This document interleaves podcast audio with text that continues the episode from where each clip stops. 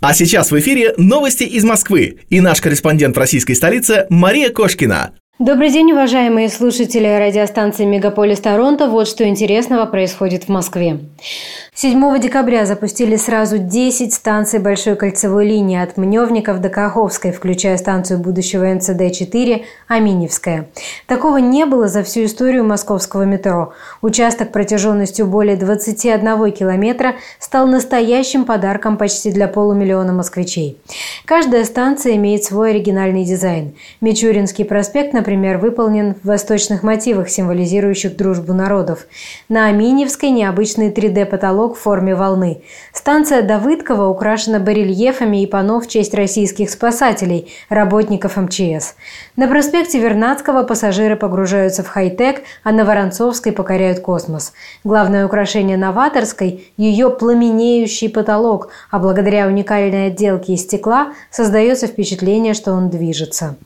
Со 2 декабря в России вводится двухнедельный карантин для прибывающих из Южноафриканской республики и граничащих с ней стран из-за штамма коронавируса «Омикрон». Об этом сообщила глава Роспотребнадзора Анна Попова. Ранее, 28 ноября, наша страна ограничила въезд иностранцев из Гонконга, ЮАР и других стран Юга Африки.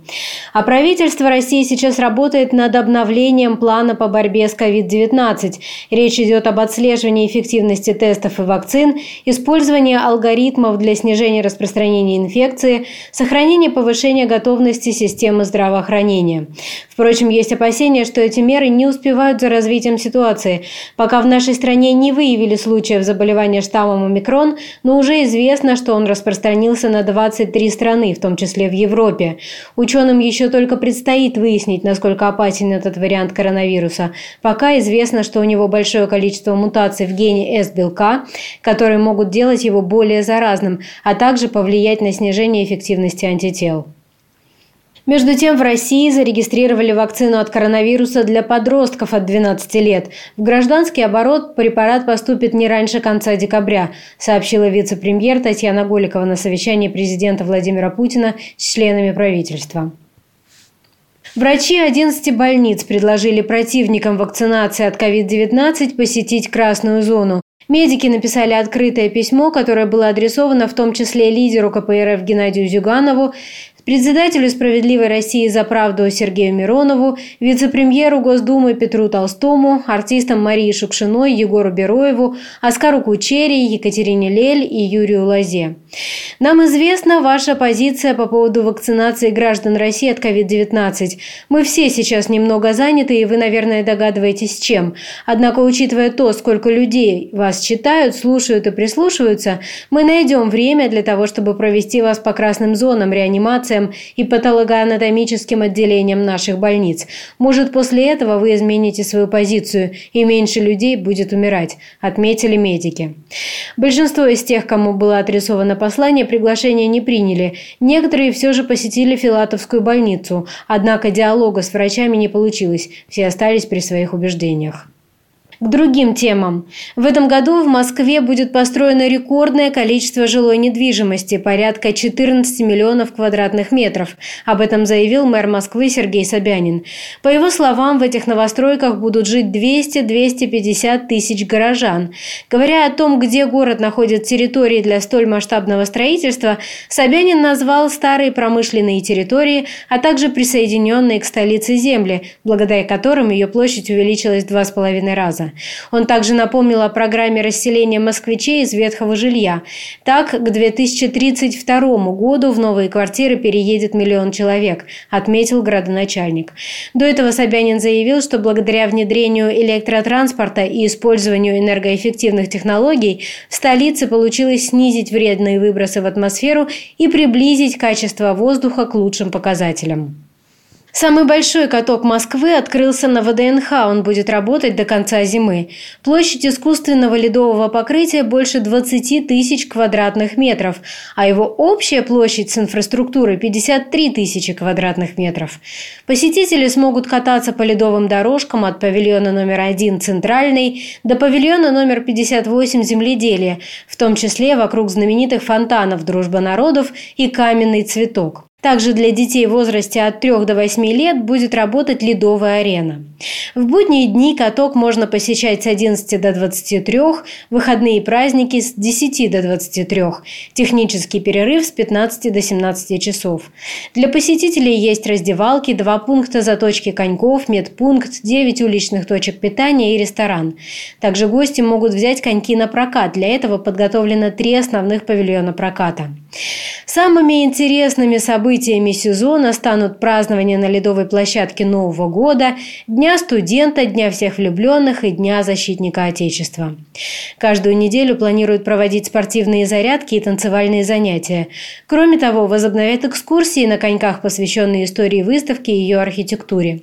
Купить билеты можно на официальном сайте ВДНХ. Придется заранее выбрать время и павильон для входа.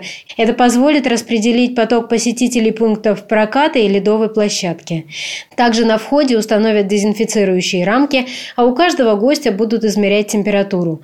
Коньки и другой инвентарь будут обрабатывать специальными средствами. Другие крупные катки открылись по традиции на Красной площади и в парке Горького. В Москве в этом году возобновят работу новогодние ярмарки и фестиваль путешествия в Рождество, пообещал мэр Москвы Сергей Собянин. В прошлом году их не было из-за очередной волны коронавируса. На ярмарках будут торговые точки и инсталляции. Мероприятия в помещениях, например, мастер-классы, проведут только если будет позволять ситуация. В последний раз фестиваль путешествия в Рождество проводили с декабря 19 по январь 2020 года.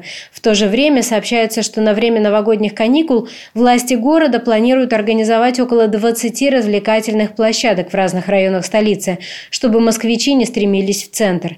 При этом Тверская улица для новогодних гуляний останется доступна. Сейчас в столице уровень заболеваемости снизился, выявляют около 3-4 тысяч новых случаев в день. Постепенно больницы возвращаются в обычный режим работы. Однако ограничения на проведение массовых мероприятий в Москве сохраняются. Они действуют почти с самого начала пандемии. На Болотной набережной после семи лет реставрации открылся Дом культуры ГЭС-2.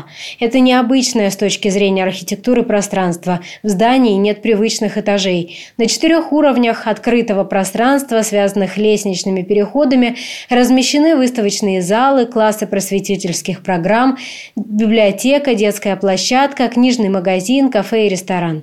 Войти в здание можно по предварительной регистрации после предъявления QR-кода из соблюдением масочного режима.